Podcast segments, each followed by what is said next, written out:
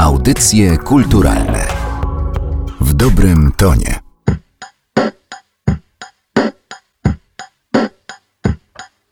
I need someone to fix my soul. I need someone to fix my soul. I try to be cool, but I can't. Cause I'm to death. Odcinek audycji kulturalnych. Ja nazywam się Magdalena Miszewska, a są ze mną Janek Wiśniewski. Aleksander Makowski. z warszawskiego zespołu The Saturday Tea. Dwie trzecie albo nawet dwie czwarte, gdybyśmy mieli rozmawiać o tym, w jaki sposób funkcjonujecie koncertowo, bo gracie od pewnego czasu z basistą i to w ogóle zaczyna się od razu ta bardzo skomplikowana historia zespołu, który zaczynał z basistą, potem nie miał basisty, tylko miał dwóch gitarzystów, a potem znowu miał basistę, ale zupełnie innego i teraz koncertowo też jest ten basista jeszcze inny. Jak to wszystko rozplątać, żeby to miało ręce i nogi? To może ja powiem, jako osoba postronna gdzieś tam, która to obserwowała wszystko. Ja doszedłem do zespołu Saturday Tea w momencie, kiedy chłopaki występowali jako trio z basistą i byłem drugim gitarzystą. I później basista po prostu przestał grać i okazało się, że można grać bez basu. I to z jednej strony był taki nasz as w rękawie, taki nasz joker, Udowodniliśmy to poniekąd, że można grać bez basu, będąc cały czas e, zespołem grającym muzykę szeroko pojętą rockową. Są przykłady zespołów takich jak White Stripes czy Black Keys i nie tylko, bo one z kolei czerpały z jakiejś tam tradycji lat 60., które po prostu występowały bez basu. Znanym przykładem takiego zespołu jest The Doors, czyli drzwi. Drzwi bardzo niedaleko są od herbaty, także stąd ten wybór. Nigdy nie byliśmy przeciwnikami basu, żeby była jasność. Im więcej basu, szczególnie jak jadę samochodem przez Warszawę, uwielbiam podkręcić sobie bas. No i tak, e, nawet na nagraniach, w momencie kiedy graliśmy we trzech, czyli bez basu, to było tego basu trochę. Znaczy zawsze dogrywaliśmy bas po prostu, bo musi być jakaś suma brzmienia, czy suma częstotliwości wypełniona. W pewnym momencie e, doszliśmy już do punktu krytycznego grania bez basu, dlatego zdecydowaliśmy się, że nasze najnowsze wydawnictwo będzie opierało się, w sensie pisanie piosenek, będzie opierało się na liniach basu. No i w ten sposób e, napisaliśmy piosenki na nowy album, a jak już je napisaliśmy, to się zorientowaliśmy, że potrzebny nam jest e, basista do wykonywania ich na żywo. Wtedy odezwaliśmy się do naszego kolegi Grzegorza Wiernickiego, który oczywiście z przyjemnością przyjął to wyzwanie i jeździł z nami przez jakiś czas e, grając koncerty jako basista, lecz w połowie zeszłego roku zakończyliśmy naszą w oficjalnym wymiarze współpracę i wtedy jego miejsce zajął Krzysztof Pożarowski. Ja chciałbym dodać, że nadal mi się czasami myli imię Grzesiek z imieniem Krzysiek, więc czasami mówię do Krzyśka Grzesiek, więc to tak jakby Grzesiek z nami nadal grał. I na koncercie, który promował e, wasze najnowsze wydawnictwo, czyli płytę Quicksilver Dreams, e, Grzesiek pojawił się z powrotem w składzie zespołu, gościnnie na kilku piosenkach, dla odmiany grając na saksofonie. Grzesiek zaczął eksplorować e, nowe instrumenty i nową formę muzycznego wyrazu i dlatego zdecydowaliśmy się, że potrzebny jest ten featuring na saksofonie. Po pierwsze lubimy szokować. Absolutnie na każdym kroku szokujemy i zaskakujemy naszych odbiorców potencjalnych, czyli rodziców, rodzinę, kilku znajomych. Ewentualnie. Tak, którzy mają garaże nad naszą piwnicą. Natomiast e, chyba się nie przywiązujemy do takich rozwiązań jednowymiarowych i lubimy eksperymentować. Jeżeli akurat nasz były basista zaczął grać na saksofonie, znaczy nie lubię używać takich określeń, że Grzesiek jest basistą. Po prostu nasz były członek zespołu po prostu gra na saksofonie, no to super, wykorzystajmy to i jako, że to była premiera płyty, w której nagraniu on brał oczywiście udział, to czemu nie? Jeżeli mówimy już o Grześku, to warto wspomnieć, że można go usłyszeć e, również w zespole Wild Books e, i The Saturday Tea, Wild Books, e, Fertile Hump, The Stabs, kiedy jeszcze istnieli, to jest taka warszawska scena gitarowa, mówiąc najogólniej. Czy to tak jest, że jest coś takiego jak taka warszawska scena niezalowa i faktycznie to jest ten skład? A, bo powiedziałaś scena niezalowa, bo już chciałem się zapytać, dlaczego nie wymieniłaś nazwy składu Nocny Kochanek? Przecież oni e, również e, grają na gitarach, jeśli dobrze kojarzę i w Warszawie się też pojawiają. Niestety jeszcze ich nie znamy do tej pory. No ale tak, e, jest też takie środowisko obracające się wokół paru klubów, gdzie grana jest muzyka na żywo takiego pokroju, jaką my proponujemy. Więc no owszem, chodząc na koncerty, no trudno się nie zauważyć nawzajem i trudno nie nawiązywać relacji ze sobą towarzyskich. Chociaż ja chciałbym jeszcze dodać na marginesie, że my zawsze byliśmy trochę z boku. Nie tyle co się izolowaliśmy, ale było tak, że po prostu chyba nie byliśmy wystarczająco niezależni dla prawdziwych niezalowców. Byliśmy za bardzo z kolei niezależni dla sceny popowej warszawskiej, ale my dopiero dosyć niedawno zaczęliśmy się kumplować ze wszystkimi pozostałymi zespołami rockowymi, niezalowymi, bo zwyczajnie zobaczyli, że jak mamy basistę, to można z nami rozmawiać. Wcześniej tego nie było. Vertelhamp przecież nie mają basisty. W odpowiedzi na pytanie nie udzielam odpowiedzi na pytanie. Nie no, oczywiście nie mają basisty, ale po prostu ściągnęli to od nas. Ja wielokrotnie rozmawiałem z Tomkiem i Magdą i Maćkiem i przeprowadziliśmy długogodzinne rozmowy na ten temat. Wywiady nawet. Tak, i przyznali mi rację, że w ogóle sukces zespołu Saturday Tea, ogromny sukces, zachęcił ich do tego, żeby spróbować we trójkę bez basu. A może dlatego byliście trochę z boku, bo jednak za bardzo hipisowskie jest to, co gracie. Lata 60., przełom lat 60., 70., Kalifornia, lato miłości. Zawsze inspirowaliśmy się piosenkami zespołu The Beatles, jeśli ktoś kojarzy. To jest bardzo znany zespół. Ponoć. No i co, no doszliśmy do wniosku, że oczywiście śpiewanie refrenów e, z chórkami w harmoniach, no gdzieś tam powoduje fajne rozwiązania, które nam się podobają, a ostatecznie końcowy projekt, jaki dostajesz ty, no kojarzy ci się to z muzyką retro, no. Jesteśmy tu i teraz i jakby chyba nigdy nie chcieliśmy się bawić w imitację jakiegokolwiek sposobu myślenia. Bardziej się właśnie rzeczywiście jakoś powiedzmy inspirujemy piosenkowością lat 60., ale to nie jest tak, że chcemy zapuszczać wąsy, chociaż dlatego ja musiałem zgolić wąsy. Koledzy mi kazali zgolić wąsy. To chodzi o tu i teraz, a nie to, co było kiedyś. No, tych długich włosów w zespole chyba też kiedyś mieliście więcej. W jakim sensie pytasz, że wszyscy mieliśmy długie włosy? No tak, ale czasami je ścinamy, no i koniec, no. Długie włosy mają też do siebie to, że można na przykład nimi machać, jak się gra koncert, to też jest ciekawe rozwiązanie w sumie. Kalifornijskie echa, nawet nie echa, cały ten klimat, nawet e, w zimnej e, Warszawie słychać to bardzo dobrze na waszej nowej płycie i wy byliście w Stanach e, Zjednoczonych, co prawda w nieco innym miejscu, na festiwalu South by Southwest. Festiwalu, który ostatnio bardzo często jest chyba odwiedzany przez e, różnych artystów z Polski z różnym skutkiem. Jedni próbują budować w ten sposób jakąś swoją karierę, inni dopiero zobaczą jak to będzie. A jak to było w waszym przypadku? Czy wy wybierając się na takie duże wydarzenie wiedzieliście z czym się zmierzycie? Wiedzieliście jak to potem w jakiś sposób wykorzystać? Zupełnie nie. Nie wiedzieliśmy, co się wydarzy. Pojechaliśmy dość spontanicznie. Myślę, że gdybym miał okazję pojechać tam e, raz jeszcze zupełnie inaczej, zaplanowałbym sobie taki wyjazd. Choć e, był to duży bagaż e, doświadczeń i inspiracji, który okazał się bezcenny w trakcie powstawania tego drugiego albumu. Ja może tak trochę powiem o historii polskiej muzyki po 2010 roku.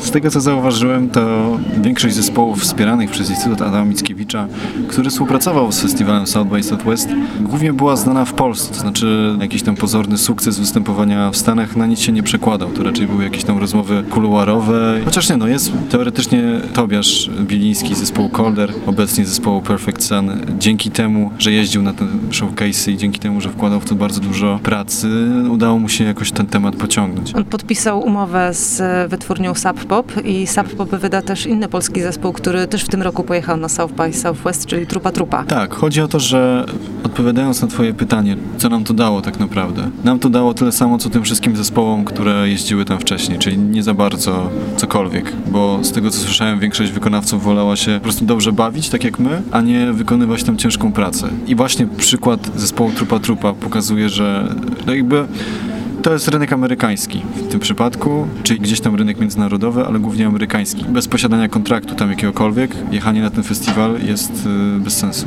Jest super jako przeżycie i super sprawdzenie swoich sił, bo my zobaczyliśmy, że nasza muzyka też się jakoś tam podoba i usłyszeliśmy bardzo dużo pozytywnych komentarzy i mieliśmy propozycję od jednego z takich ciekawszych producentów, który oczywiście chciał zarobić, ale powiedział, że słuchajcie, brakuje wam jakby jednego hitu do bycia zespołem jakimś tam rozpoznawalnym i zbierzcie 40 tysięcy złotych, to wam zrobię płytę. Przyjadę do Polski i wam płytę, więc rzeczywiście jest się wystawionym na to, że coś się dzieje, że tam się rzeczywiście dzieją biznesy i cały świat tam się musi pojawiać, ale my tego kompletnie nie wykorzystaliśmy i już. Ale to jest też coś, o co chciałam zapytać, jakby o odbiór waszej muzyki w Stanach Zjednoczonych, bo jednak e, bardzo uogólniając można powiedzieć, że pojechaliście do Stanów e, z muzyką inspirowaną muzyką ze Stanów, nagraną w Polsce, tak. To jest dosyć subiektywne, tak jak każdy na całym świecie słuchacz e, może sobie ocenić, czy jest w stanie to powtórzyć, czy nie. Każda wypowiedź jest e, gdzieś tam jedyna w swoim rodzaju, więc e, tym z amerykańskiej publiczności, którym przypadł do gustu nasz zespół, e, zdecydowanie podobał im się nasz punkt widzenia, więc punkt widzenia na piosenkę, jej wykonanie, sposób jej napisania i tak dalej. Więc no, ja nie odczułem czegoś takiego, że któryś z ludzi mógł powiedzieć mi coś w stylu po co przywiozłeś kłodę do lasu, mamy tutaj tego sporo, bo wtedy jeszcze graliśmy zresztą bez basu. Tam też jest mało zespołów, w których nie ma basisty. W żadnym momencie się nie czuliśmy jak ktoś niechciany tam. W ogóle to nam nie przyszło przez głowę, że ktoś mógłby powiedzieć, że hej, po co przyjeżdżać tutaj, bo jest tyle takich podobnych zespołów. Raczej ma się poczucie, że bierze się udział w czymś międzynarodowym i nie ma co ukrywać, że śpiewanie w języku angielskim otwiera te drzwi. Aczkolwiek jest przykład zespołu Pustki, który z tego co pamiętam pojechał też na South by Southwest. Oni grają tylko po polsku. Tam zresztą też były jakieś różne zakusy. Hańba też chyba była na tym festiwalu. Zgadza się. A jeżeli nie na tym, to byli w okolicy, e, po prostu w e, Jackowie. feel so good,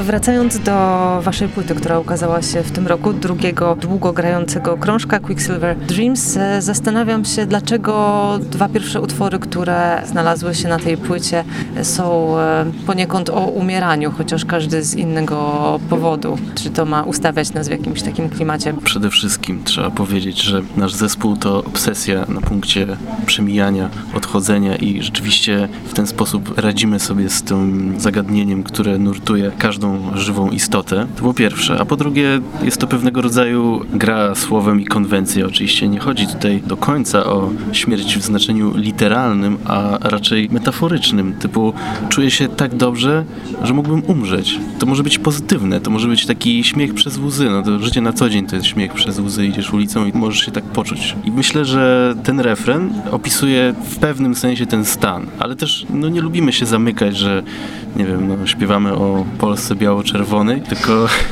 no, staramy się, żeby to miało jakiś tam szerszy koncept. Naszą pierwszą długogrającą płytę również otwierał utwór, którego refren brzmi I'm walking dead, więc to też jest nawiązanie do jakiejś tam śmierci. Natomiast może to nie jest czytelne, ale chodzi o to, że oba te refreny, czy oba te teksty, oba użycia tego słowa I wanna die były właśnie przerysowane. I w utworze Jump My Bones to jest wręcz ironiczne. To takie było ironiczne pytanie też. Chciałbym powiedzieć, że zarówno w radiu, jak i w podcastach, jak i na Messengerze i czatach, ironia jest praktycznie niewyczuwalna. Chyba, że mamy narzędzia w stylu emoticon, e, które jest w stanie określić emocje pod e, wskazanym tekstem. One nie zawsze pomagają, ja mam z tym problem pisząc maile. No więc ja bym chciał dodać, że to, że mamy obecnie wszyscy zawiązane oczy i jesteśmy ubrani inaczej, wcale nie pomaga w odbieraniu tych ironii. Ja wychodzę. Ale dobrze, to może o muzyce będzie łatwiej niż o tekstach. E, To, co was cechuje, to chyba bardziej umiłowanie niedosytu niż e, nadmiaru. Czasami aż by się chciało, żeby niektóre te piosenki się jeszcze bardziej w trakcie rozkręcały. Lepiej mniej niż więcej. Kierujemy się zasadą wyznaczoną przez e, Aleksandra x lat temu. Lepiej pozostawić słuchacza z niedosytem niż z przesytem. Jako, że miłujemy się w szokowaniu, chciałbym już teraz zapowiedzieć, że kolejny długogrający krążek zespołu Saturday Tea będzie absolutnie przesadzony i będzie tam wszystkiego aż za dużo. Ja przez te lata zmieniłem podejście. Jest taki gitarzysta neoklasyczny, wybitny człowiek, Ingwie Malmsteen. Nie wiem, może miałaś okazję go poznać, może słuchacze tego podcastu wiedzą o czym mówię. No i ten mistrz gitary, szwedzki mistrz gitary, zadał bardzo ważne pytanie. Jak mniej może być więcej? Więcej to więcej, więc według tego klucza będziemy teraz tworzyć wszystko, mam nadzieję. Po pierwsze, to jest super miłe, że ktoś słucha naszej muzyki i się zastanawia nad tym i mówi, że wow, tu mogłoby być czegoś więcej, a jest za mało. Jest to bardzo otrzeźwiające, bo rzadko kiedy mamy okazję porozmawiać na ten temat, bo sobie zwyczajnie nie zdajemy z tego sprawy. Ale co ciekawe, ktoś mi kiedyś powiedział, że rzeczywiście płyta bardzo fajna, ale że te utwory się jakoś nie rozwijają. W mojej ocenie się rozwijają, ale może powinienem wrócić do szkoły. Dziękuję. Michał Kupicz to jest człowiek, z którym współpracujecie od lat przy nagrywaniu swoich płyt. To, że do niego właśnie wracacie, to też coś znaczy. Zdecydowanie można powiedzieć, że jest to bliska nam dosyć e, postać. Ma jeden taki bardzo fajny sposób e, pracy, mianowicie z punktu widzenia technicznego jest w stanie mm, rozstawić e, powiedzmy w studio mikrofony i przy bardzo dobrych parametrach technicznych pozostawić wolną rękę. Ja na przykład byłem wielce zaskoczony i bardzo szczęśliwy poznając Michała i zaczynając z nim współpracę. Po prostu to jest człowiek, dla którego nie ma rzeczy tak... Znaczy oczywiście nie chcę przesadzać, ale nie ma rzeczy niemożliwych trochę. To jest tak, że wszystko jest takie ok, spróbujmy, zobaczmy i nie wyśmiewa nawet takich najśmielszych pomysłów i wydaje mi się, że on nie ingerując bardzo, właśnie jest trochę przezroczysty, że pozwala po prostu danemu wykonawcy być sobą. I to jest jego największa wartość jedna z, bo oprócz tego jest niezwykle zabawny i, i ma zawsze najnowsze żarty i presety i się świetnie zna na swojej pracy. Naprawdę jest wybitnym specjalistą i jakby jest jedyną taką osobą w świecie realizacji dźwięku. Nie znam tych osób bardzo dużo, ale miałem styczność z jakimiś ludźmi i po prostu z nim się świetnie pracuje. Wy pracujecie bardzo długo nad e, swoimi płytami. No może nie bardzo, ale długo na pewno ten proces trochę u was e, trwa. Czy z tego powodu piosenki, które potem finalnie trafiają na album e, mają jakoś dużo wersji, dużo zmieniacie przez te lata kombinowania albumu, czy po prostu długo trwa proces e, samego wydawania, a te piosenki, które wcześniej są napisane, e, po prostu zostają w tym kształcie, w którym je napisaliście? Hmm, I tak i nie.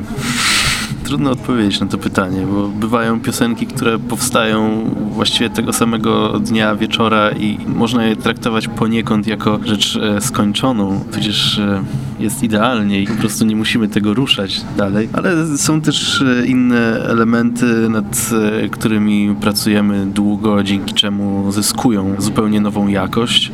Mogę tutaj wskazać piosenkę Since I Lost My Mind, która z początku była piosenką wykonaną na pianinie. To był piano song po prostu, gdzieś tam poniekąd e, konwencjonalny, ale dzięki temu, że no, leżała przez jakiś czas na dyskach, no, nie oszukujmy się, to nie były taśmy, to nie były magnetofony szpulowe, ona leżała na dyskach cyfrowych. Kiedy na nowo usiedliśmy do tego utworu, nagle okazało się, że można wykorzystać rozwiązania bardzo odległe od e, muzyki, nazwijmy to tych lat 60., czy tej muzyki retro i można sięgnąć po całkiem nowe rozwiązania, jakimi jest na przykład e, sampler. Ja może jeszcze uchylę takiego rąbka tajemnicy tutaj przed nami wszystkimi. To też jest może ciekawy temat dla potencjalnych y, przyszłych wydawców, albo i nie, sami jesteśmy naszymi wydawcami od stycznia 2019 roku.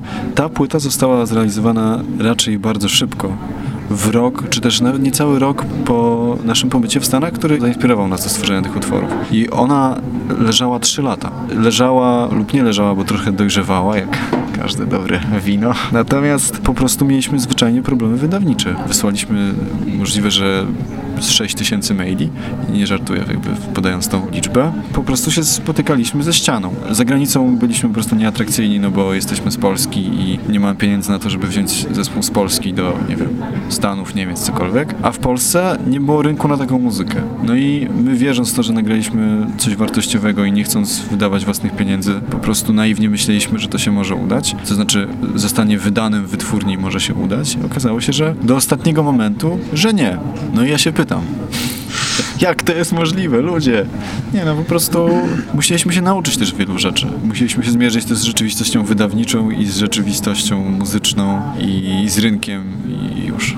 Nie wszystko da się zrobić samemu, ale mając trochę pieniędzy, które można przeznaczyć na wytłoczenie płyt i mając trochę pieniędzy na PR, można sobie bardzo dobrze poradzić i ominąć przestarzałe jakieś mechanizmy, bo internet jednak dużo daje, aczkolwiek z drugiej strony bycie w odpowiednim układzie, bo mówmy się, że w momencie, kiedy jest się kojarzonym przez konkretnych ludzi, którzy, nie wiem, organizują i bukują festiwale itp. itd., że to nie szkodzi po prostu niczemu. Ale można sobie z powodzeniem y, znaleźć odbiorców y, po prostu grając, nagrywając w domu i grając gdzieś tam, nie wiem, no, samemu w sobie gdzieś coś tam. Jest to pewnego rodzaju odpowiedzialność. Jednym z e, powodów, dla których poszukiwaliśmy wytwórni było to, że w pewnym momencie skończyły nam się płyty do sprzedawania i bardzo po prostu liczyliśmy na to, że następnym razem, kiedy wydamy już tę super płytę, która już była w fazie demówek i wiedzieliśmy, że to jest mega hit, wtedy to był mega hit dla nas, teraz to jest dla was mega hit, liczyliśmy na to, że znajdzie się osoba, która nam powie, no, że kończą się płyty i trzeba byłoby dodrukować. No, jeśli jesteś swoim własnym menadżerem, e, poza tym, że jesteś wykonawcą, który musi prezentować jakiś tam poziom e, artystyczny, musisz też e, chodzić twardo po ziemi i wszystkiego pilnować, wszystkich swoich spraw, łącznie z drukowaniem płyt czy robieniem koszulek. Zawsze się spotykaliśmy z takim poglądem, że zespół musi mieć menadżera i musi mieć osoby, które, nawet jeżeli to jest słaby menadżer, to dobrze jest być odciążonym od pewnych rzeczy i wykonawcy powinni zająć się tworzeniem, ludzie do tego przeznaczeni powinni zajmować się produkcją takiego przedsięwzięcia. To jest ciężki temat po prostu. Bycie samemu sobie menadżerem jest bardzo ciężkim tematem, jest to wyczerpujące i uważam, że dlatego tyle to trwa, no. ale lepiej chyba, my też mieliśmy taki problem, że mało kto kumał nasz yy, chyba styl.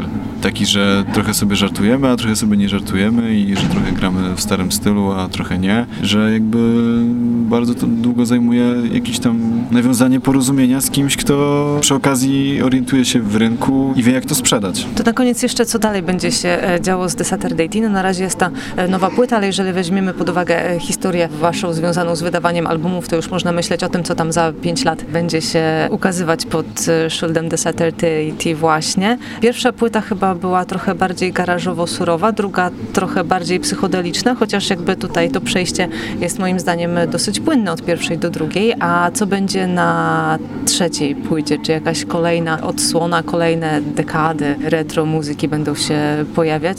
Macie już jakieś pomysły na nowe piosenki, czy jeszcze ciągle jesteście myślami w tych, które dopiero co wyszły na płycie, no ale jak wiemy powstały dużo wcześniej? Istnieje pewien pomysł, aby cofnąć się jeszcze bardziej wstecz i tym razem e, trafić do pieśni z pól bawełny i instrumentów e, akustycznych, a może nawet jeszcze dalej typu muzyka klasyczna i to, co reprezentuje sobą no, jak on, Mozart?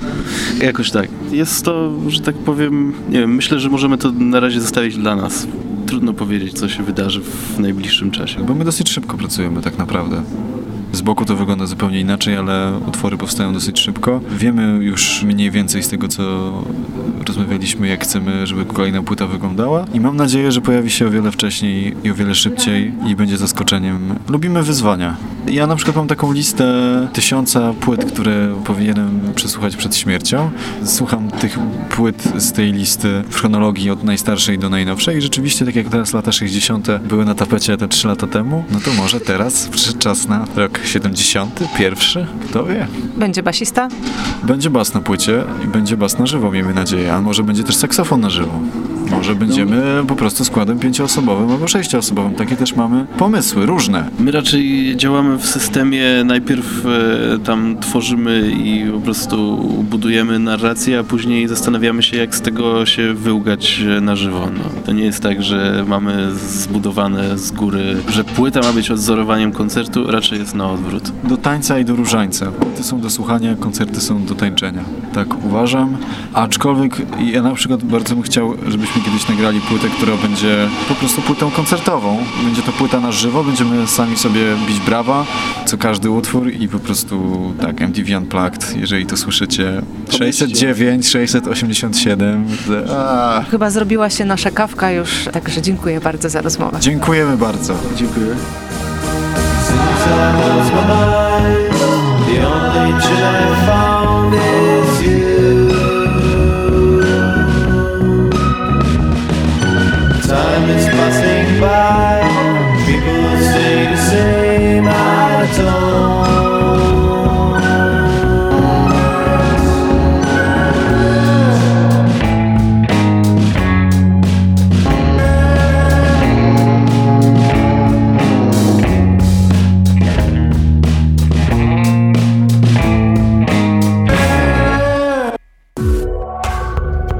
Audycje kulturalne w dobrym tonie.